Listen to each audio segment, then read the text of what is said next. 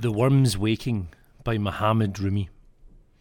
This is how a human being can change. There is a worm addicted to eating grape leaves. Suddenly he wakes up. Call it grace, whatever. Something wakes him, and he's no longer a worm.